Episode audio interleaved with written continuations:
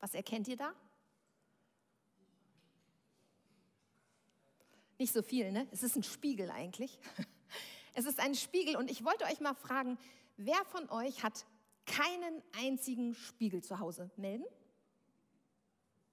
Gibt es keinen, ne? Ich darf mich auch nicht melden. Wir haben nämlich auch ganz viele.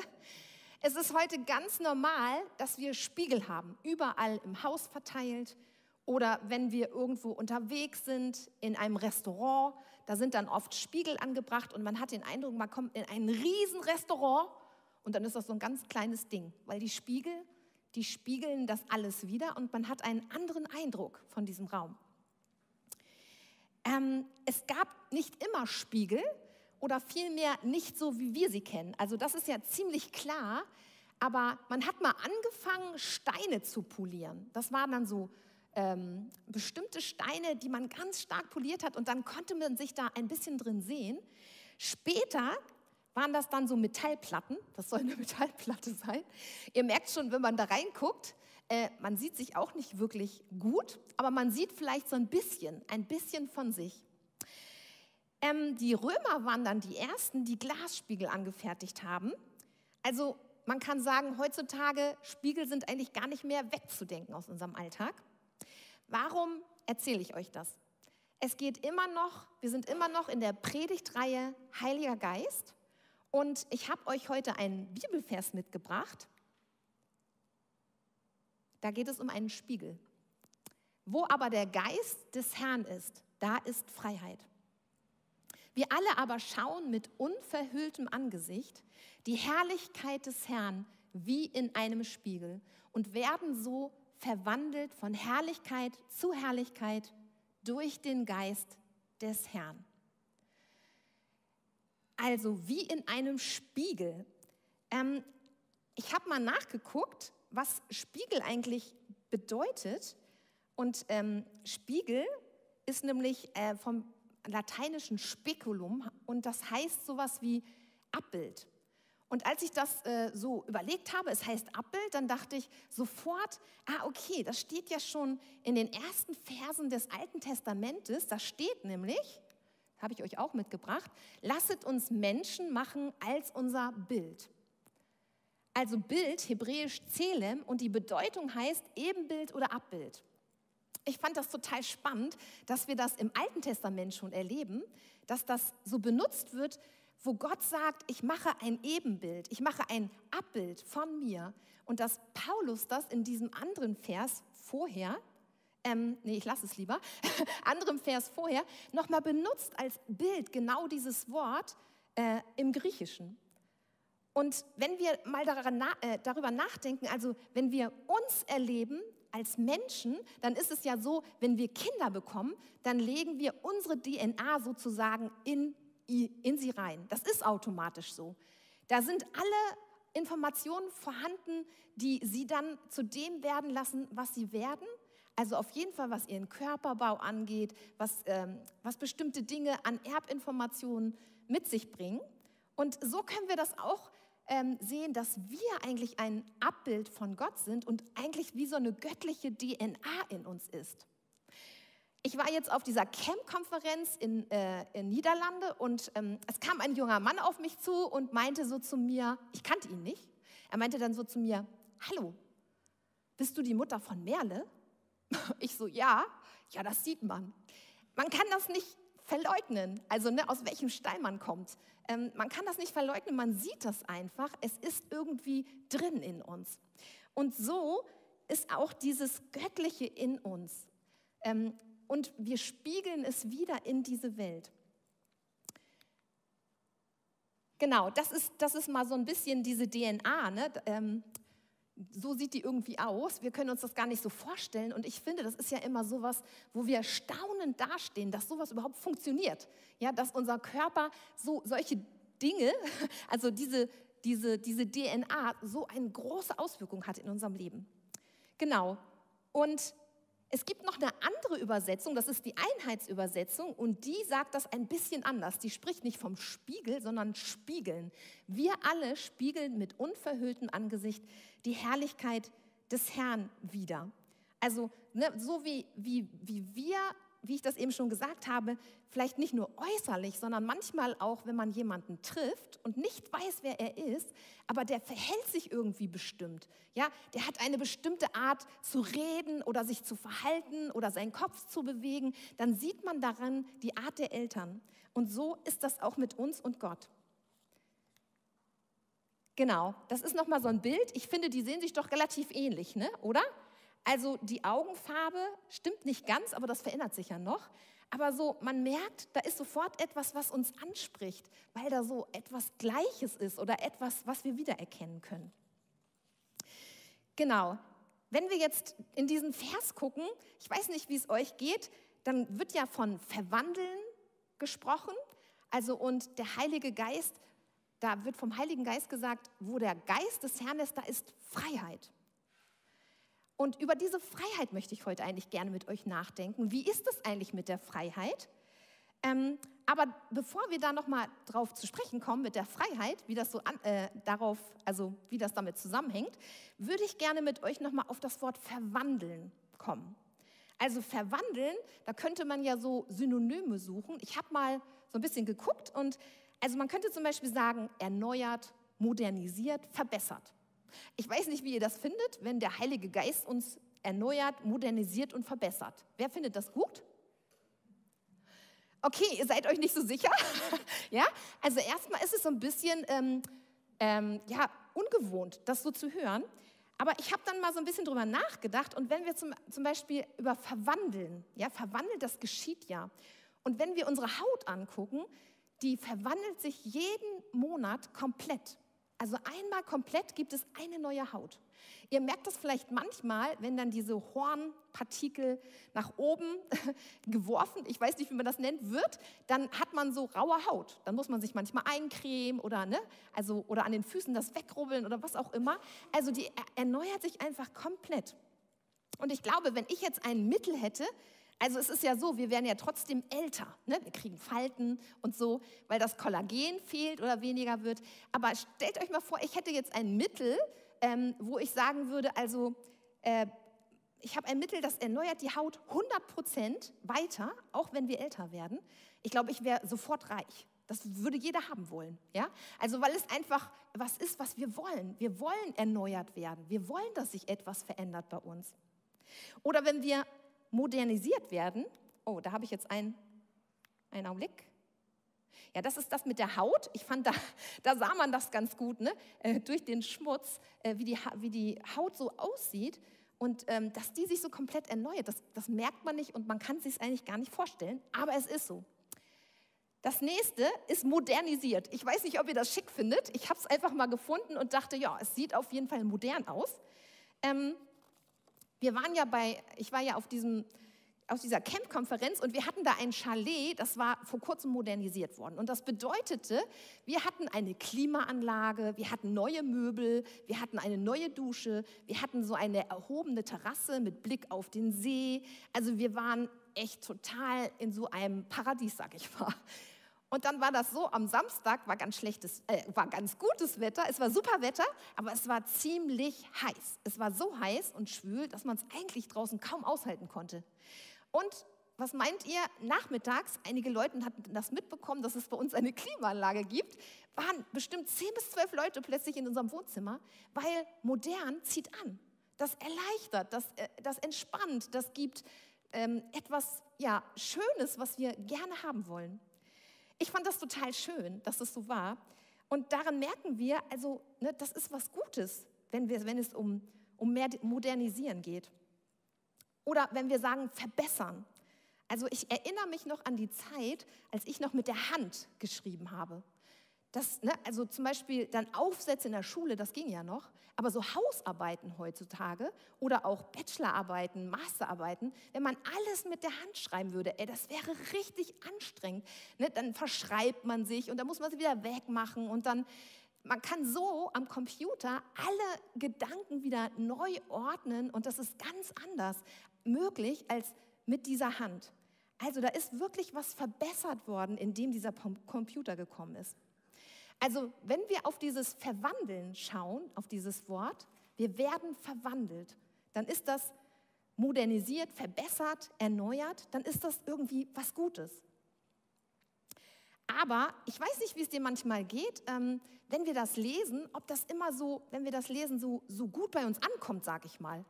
Ja, manchmal lese ich sowas und denke so, oh, schon wieder muss ich mich verwandeln, ey. Oh, ich muss schon so viel machen im Leben. Ich habe ja schon so viel, was, was da, ne, also worum ich mich kümmern muss und mein Tag ist so voll und jetzt soll ich schon wieder was machen.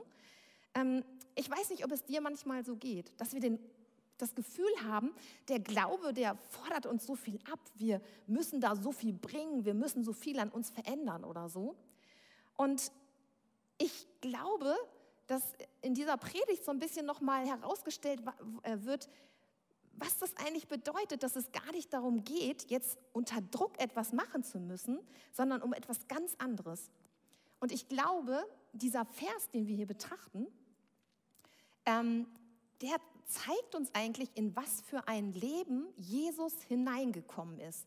Er ist nämlich nicht in ein Nichts gekommen, sondern er ist in eine spezielle Gesellschaft gekommen. Und diese Gesellschaft war das Judentum. Und die Juden, die hatten eine ganz spezielle Art, ihr Leben zu leben. Also sie waren sehr religiös, sie waren, sie waren mit Gott verbunden, auf jeden Fall. Aber ihr religiöses Leben, das bestand aus einem komplexen System aus Regeln und Gesetzen. Also ein, ach so, ich habe noch den, den letzten hier vergessen, das ist noch der Computer. Genau. Ne, also das ist, ein, das, das ist ein ganz komplexes System an Regeln und Gesetzen. Und wenn wir da noch mal äh, reinschauen, ich habe da ein Buch zugelesen, deswegen, also es ist nicht mein Wissen, was ich jetzt sage, sondern ich fand es spannend, das zu lesen. Es ging darum, dass sie beschrieben haben, wie die Juden Angst hatten, nämlich, dass noch einmal so eine diese babylonische Gefangenschaft noch mal erfolgen könnte. Also die, die waren in, ins Exil gekommen und das war 70 Jahre sind die da geblieben und das war richtig schwer für die. Und dann gab es diese Befreiung daraus.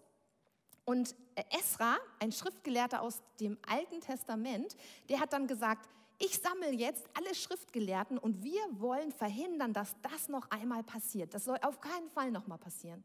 Und was sie dann gemacht haben, ist, dass sie gesagt haben, die Leute müssen wissen um diese Gebote.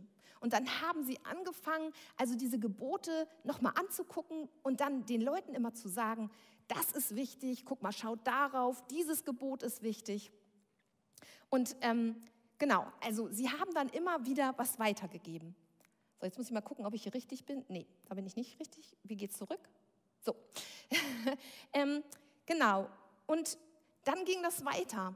Es ging weiter, es kam eine neue Generation und diese Generation hat es noch genauer genommen. Und die haben jetzt angefangen, um diese Gesetze, die es schon gab, lauter Gesetze drumherum zu bauen. Also die haben sich neue Gesetze überlegt, damit auf keinen Fall die eigentlichen Gesetze übertreten werden. Und es gab immer mehr wie so Zäune darum, ne, damit es ja niemand ähm, also schaffte, sozusagen diese eigentlichen Gesetze zu ähm, übertreten. Also es wurden immer mehr Regeln und Gesetze ange, angebracht und auch verabschiedet. Und diese Regeln und Gesetze, die galten dann sofort für jeden Juden. Jeder musste sich daran halten. Es gab zum Beispiel eine Zeit, jetzt sind unterschiedliche Zeiten, die rabbinische Zeit, die hatten ein Prinzip, das heißt Pilpul. Das heißt besonders scharf, also scharf, scharfe Gesetze. Ja, und da gab es zum Beispiel ein mosaisches Gesetz, ihr habt davon bestimmt schon mal äh, gelesen, du darfst ein Ziegenjunges nicht in der Milch der Mutter kochen. Ja, ich hatte hier mal, genau, so, so, so eine Milch. Ja, also man darf das nicht. Und der Hintergrund war, also früher gab es die Kanaaniter und die haben an Baal geglaubt. Und die Baal, also die Kanaaniter haben Baal Opfer gebracht. Und eins davon war, dass sie ein junges Ziege, eine junge Ziege in der Milch der Mutter lebendig gekocht haben. Und da stand sehr ausführlich auch im Alten Testament beschrieben, dass man das auf keinen Fall tun darf. So, jetzt ist aber, ne, wir sind jetzt 1400, ähm, ja, also 1000 Jahre sind vorbei, ne? also die Kanaaniter gibt es gar nicht mehr. Die gibt es schon lange nicht mehr. Dieses Ritual der Kanaaniter wird gar nicht mehr praktiziert. Aber diese Bibellehrer überlegen jetzt, wie kriegen wir das hin, dass dieses Gebot auf keinen Fall übertreten wird, obwohl es das gar nicht mehr gibt. Und dann fangen die an, vielleicht wisst ihr ein bisschen, wenn ihr über das Judentum wisst, ähm, ja, dann sagen die, oh, es darf auf keinen Fall sein, dass ein Jude Fleisch isst und gleichzeitig Milch trinkt, weil das könnte ja sein, dass das die Erstgeburt ist und die Mutter äh, Milch und dann wäre das mosaische Gesetz gebrochen. Und deshalb haben die äh, gesagt, also man muss mindestens vier Stunden Abstand haben, wenn man Fleisch isst und dann darf man erst Milch trinken. Und das ist bis heute so. Es gibt, ähm, es gibt so ganze, äh, ein Restaurant in Jerusalem, ich weiß nicht, vielleicht war da sogar schon mal jemand von euch, ich war da noch nicht, weil ich auch noch nicht in Jerusalem war. Ähm, da gibt es oben nur Fleischgerichte und unten nur Milchgerichte. Und dann gibt es ein Aufsichtspersonal. Man darf nicht von oben nach unten und von, oben nach un äh, von unten nach oben. Genau. Ähm, also, und es ist, geht noch weiter. Also, die Juden haben bis heute zwei Arten von Geschirr. Mit dem einen essen sie Milchprodukte und mit dem anderen essen sie Fleischprodukte. Und wenn aus Versehen mal ein Milchprodukt auf das Fleischservier kam, verschenken die das. Also so, so eng ist das, ja, ganz eng. Sie wollten auf keinen Fall, dass das nochmal passiert mit diesem Exil. Und jetzt ist es so, die, die, die Juden haben ja auf den Messias gewartet. Sie haben gewartet. Und jetzt kam Jesus und hat tatsächlich angefangen, diese messianischen Wunder zu tun. Und da waren die so ganz neugierig und interessiert und haben immer geguckt, ja, wie ist Jesus jetzt drauf? Entschuldigung. Und, ähm, und dann haben sie haben sie ja in ihren Erwartungen immer gedacht, der Messias wird noch mehr Gebote geben, wird noch mehr Gebote mitbringen. Der Messias wird die Gebote eins erhalten. Aber jetzt kommt Jesus und ist ganz anders. Und sie können damit überhaupt nichts anfangen. Der Heilige Geist, er erinnert uns an die Freiheit. Warum ist Paulus das so wichtig? Weil sie aus diesem Kontext kommen, wo Gebote einfach gehalten werden, die eigentlich gar keinen Sinn mehr machen. Und ich glaube, dass Jesus kommt und die Gebote nicht außer Kraft setzt, aber sie in ein richtiges Verhältnis setzt. Ähm, genau, jetzt muss ich mal gucken. Ah ja, das passt. Das ist ein Bild. Also ihr seht Ehren. Und es gibt eine Geschichte, ähm, da geht Jesus mit seinen Jüngern ähm, auf, am Sabbat, ist unterwegs. Die haben Hunger und dann reißen sie von diesen Ehren was ab und die Spalten, die reißen sie ab und essen dann die Körner. So, und dann kommen die Pharisäer und sagen, also deine Jünger, die äh, übertreten ein Gebot. Weil es war nämlich so, das, ist, das war für die Juden Ernten. Also wenn man, ne, wenn man sowas abgepflückt hat, dann erntete man sozusagen. Und das war Arbeit und das war verboten. Und ähm, die, die Pharisäer fordern Jesus da so richtig heraus. Ähm, warum machst du das? Und Jesus antwortet mit, mit dem Alten Testament. Er sagt, Barmherzigkeit will ich und nicht Opfer. Das steht in Hosea 6, Vers 6, denn ich habe Lust an der Liebe und nicht am Opfer. Jesus bezieht sich immer wieder auf das Alte Testament, weil nämlich die Juden ja sich auch auf das Alte Testament beziehen. Und er zieht einen ganz neuen Zusammenhang, den die gar nicht gesehen haben bisher. Und die finden das schwer. Die können das überhaupt gar nicht einordnen, was Jesus macht. Und ein paar, ein paar ähm, also in Markus, da steht noch was anderes.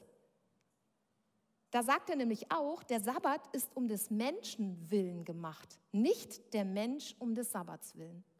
Das haben die total aus den Augen verloren. Die haben die Gebote um der Gebote willen gehalten. Da war nichts mit Liebe oder Beziehung zu Gott oder so, sondern es war nur noch dieses Gefühl, wir müssen, wir müssen diese Gebote halten. Aber Jesus öffnet ihnen wie die Augen. Jesus öffnet uns die Augen. Er sagt uns, ne, es geht nicht um diesen, der Sabbat ist gut, aber es geht nicht um den Sabbat, dass man da gar nichts tun darf. Jesus hat auch am Sabbat Kranke geheilt. Ja, das haben die Pharisäer ihm auch vorgeworfen. Sondern es geht um eine Haltung. Es geht um eine Haltung, die wir haben. Und es geht darum, dass wir diese Haltung haben. Ich sehe das Gute in Gott und ich möchte mit diesem Guten anderen und mir begegnen und auch Gott.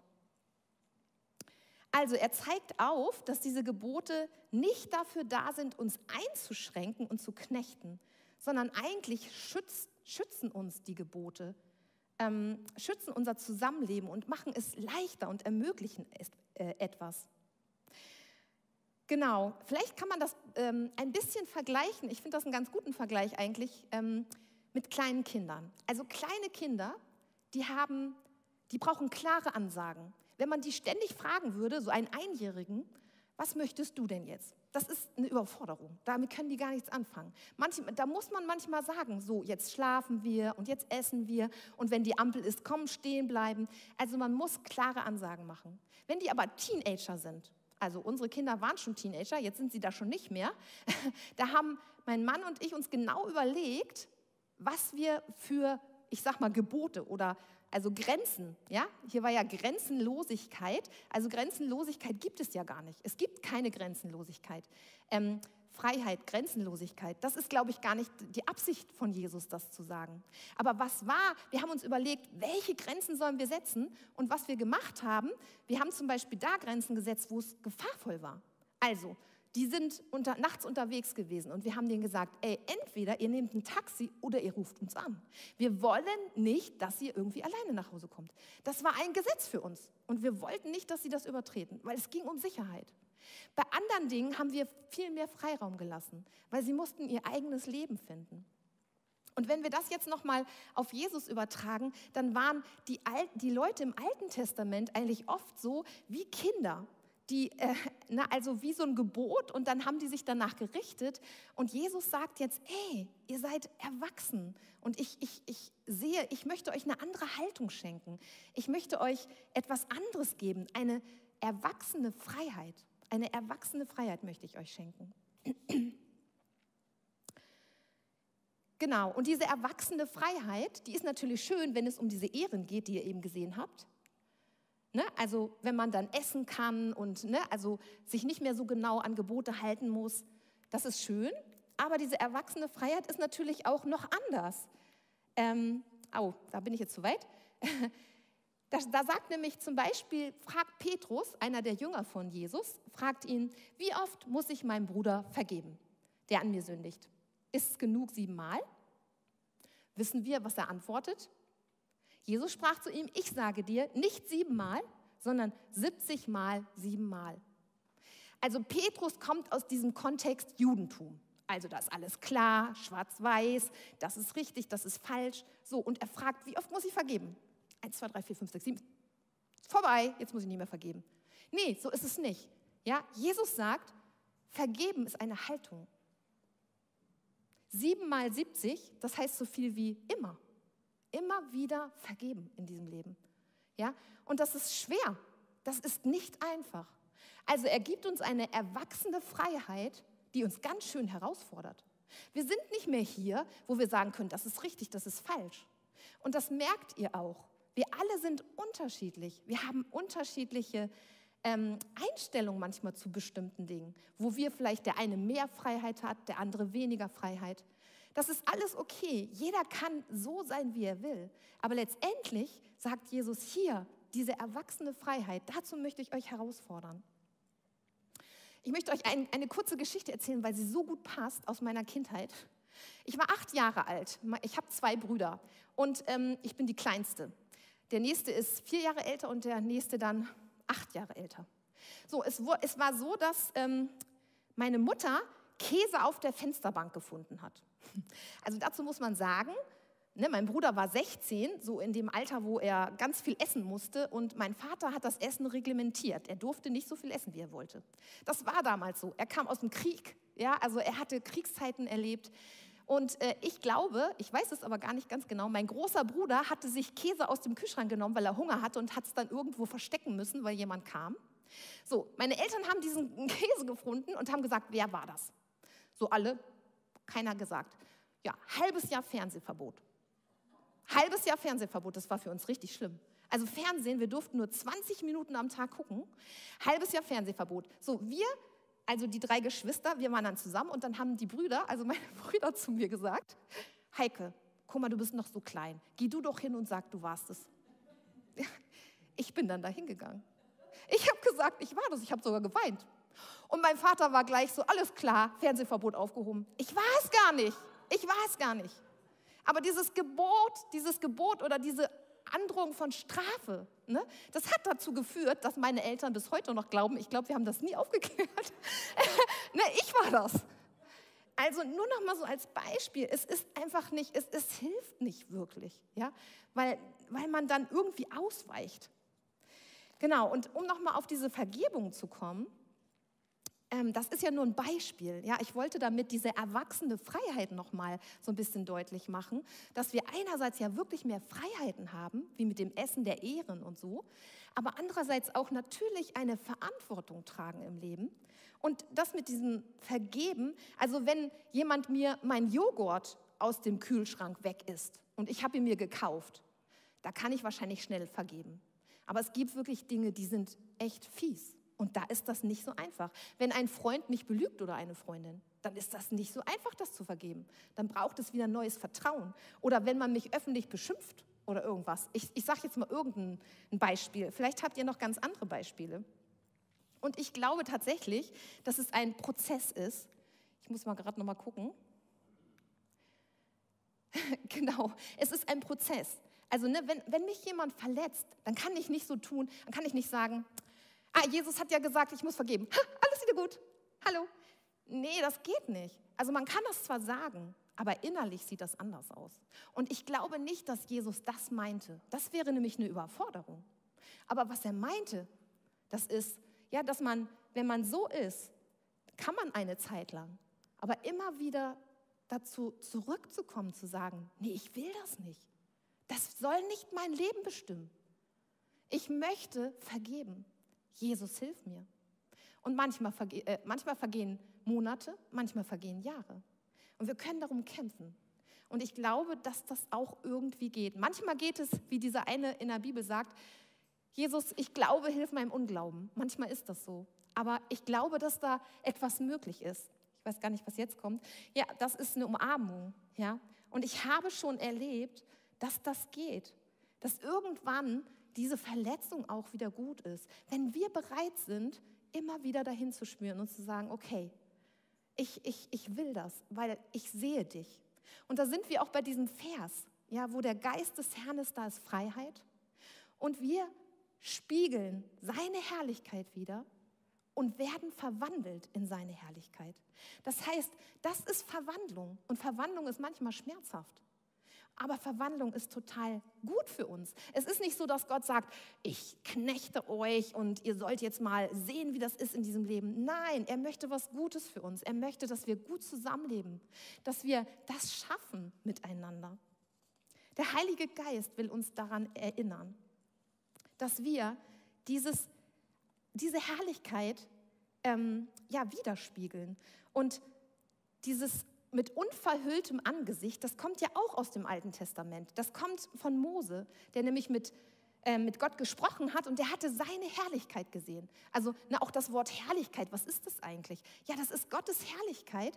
Und ähm, bei Mose war das so, er hat so geglänzt, dass die Leute total irritiert waren. Also ich stelle mir das so vor wie eine Sonne. Ja, du guckst in die Sonne und du kannst eigentlich kaum das ertragen. So ähnlich war das für die, ähm, dass Mose eine Decke auf sein Angesicht machen musste. Deswegen steht auch dieses Wort unverhüllt. Ja, ohne Decke. Weil wir nämlich heute Gottes Herrlichkeit sehen können. Das konnten die Leute damals nicht. Und sie wollten das auch gar nicht. Die hatten nämlich Angst vor Gott. Also die hatten manchmal Angst vor Gott. Die wollten, ähm, die haben dann manchmal zu Mose gesagt, rede du lieber mit Gott. Äh, ne, wir, wir gehorchen, wir gehorchen dir, aber wir wollen nichts, nicht mit Gott reden.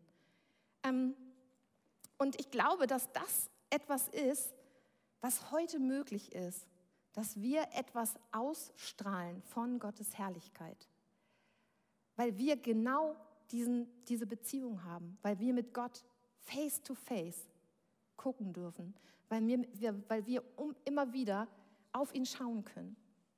Und dann strahlen wir automatisch. Dann ist das, dann macht Gott etwas in uns. Wenn wir diese Bereitschaft haben, dann ist da eine Ver Verbesserung in uns, eine Modernisierung, eine Erneuerung. Dann ist das alles, dann wird das Wirklichkeit. Es geht eigentlich nur um dieses Schauen, und ich glaube auch, dass der Heilige Geist ganz unterschiedlich zu uns redet, wenn wir auf ihn schauen. Wenn du zum Beispiel ein Mensch bist, der sehr pflichtbewusst ist, der den ganzen Tag ausgeplant ist und äh, immer noch guckt, wem kann ich noch helfen, ja, dann sagt der Heilige Geist vielleicht manchmal, hey, halt mal still. Guck mal, setz dich mal hin. Trink mal einen Kaffee oder einen Tee. Sorge dich um dich. Wenn du aber jemand bist, der das gut kann, es gibt Menschen, die können das, das ist super. Ja, die können sich gut hinsetzen, die können gut für sich sorgen. Die sagen auch, nö, nö, da gehe ich jetzt nicht hin ähm, und, und helfe da, weil ich brauche jetzt mal Zeit für mich. Vielleicht sagt Gott da mal was anderes. Vielleicht sagt er da eher mal, hey, du hast Gaben und Fähigkeiten. Du kannst andere Menschen ähm, was Gutes tun und du, und du wirst selber noch gesegnet. Und ich glaube, das ist wieder dieses. Es geht ja nicht darum, dass Gott steht jetzt, setz mal deine Gaben ein. Nee, es ist ein Geschenk. Und vielleicht kennt ihr das beim Sport. Sport, oh, kein Bock. Aber wenn man erstmal dabei ist, das ist schön. Das schüttet Endorphine aus und ist wirklich ein gutes Gefühl. Es ist was Gutes. Und ich glaube, so ist das auch bei uns im Leben. Wenn wir uns einsetzen, dann ist das, wir, wir haben da Spaß dran. Also ich erlebe das ganz oft, wenn ich manchmal mich so auf, also, ähm, na, wie sagt man denn, Uff, aufrappeln muss, aufrappeln muss, ja, dass das dann aber sich lohnt und dass ich dann manchmal so beschenkt bin. Manchmal komme ich nach Hause und sage zu Jürgen, oh, ich bin so froh, dass ich da hingegangen bin, weil es ist so schön gewesen.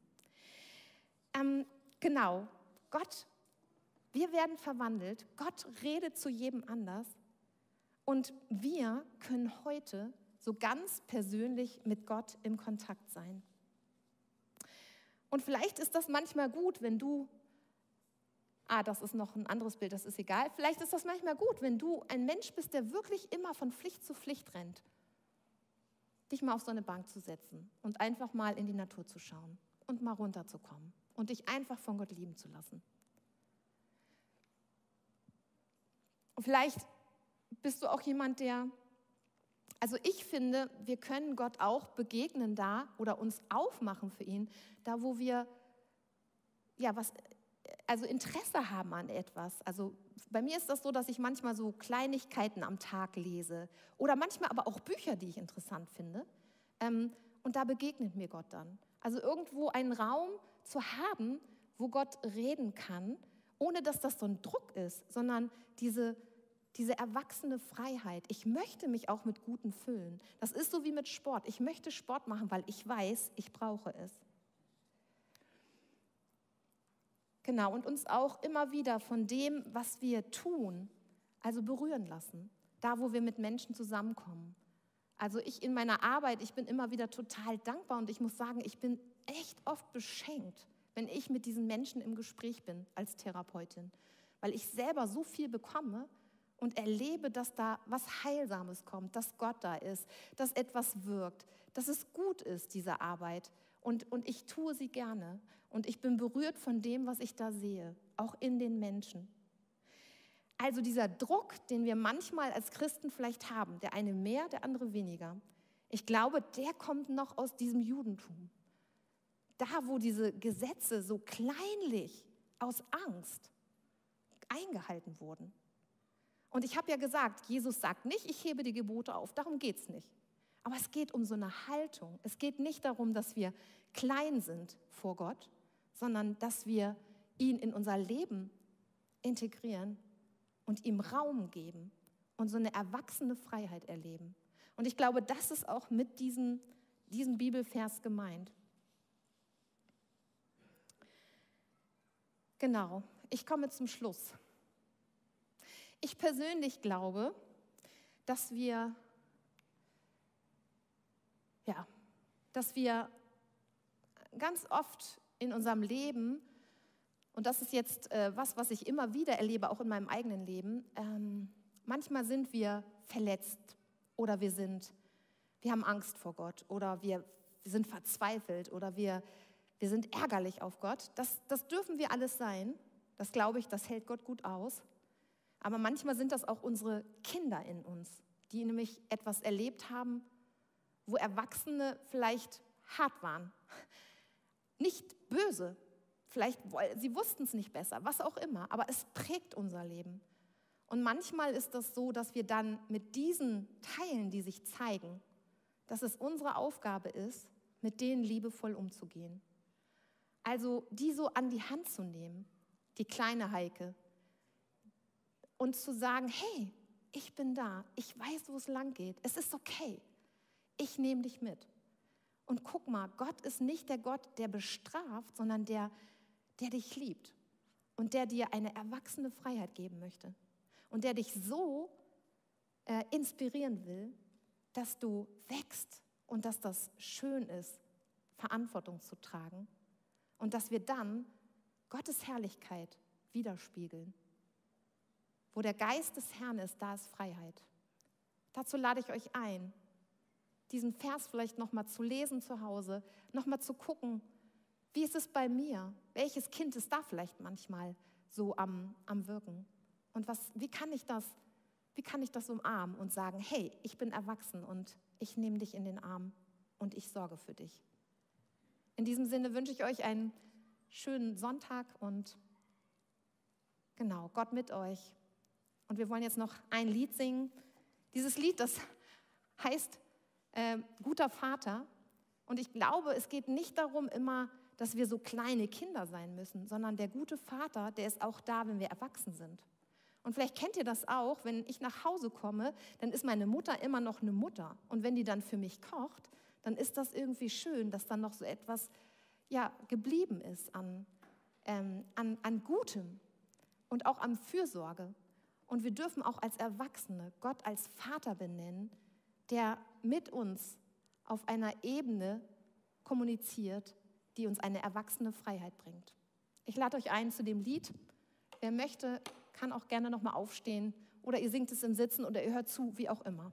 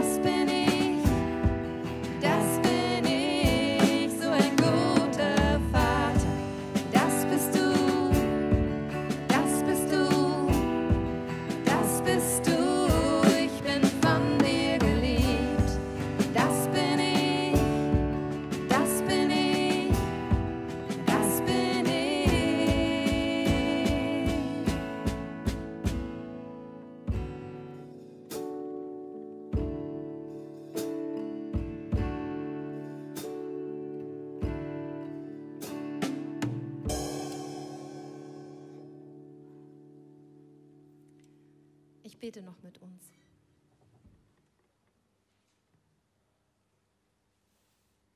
Jesus, du hast ganz schön durcheinander gebracht damals. Und du hast, dir, du hast dich das getraut.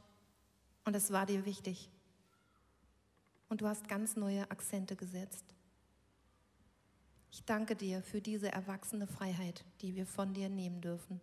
Ich danke dir, dass du dieser Gott an unserer Seite bist, der uns völlig ernst nimmt und der uns nicht behandelt von oben herab, sondern dessen Herrlichkeit wir sehen können. Und ich möchte dich bitten, dass wir erfüllt nach Hause gehen können von dieser Herrlichkeit und dass wir dieses Strahlen in uns spüren und wir vielleicht da, wo wir es manchmal gar nicht erwarten, so wie Mose strahlt und glänzt für dich. Danke, dass du mit jedem Einzelnen nach Hause gehst, dass du da bist und dass du deinen ganzen Segen über uns ausschüttest. Amen.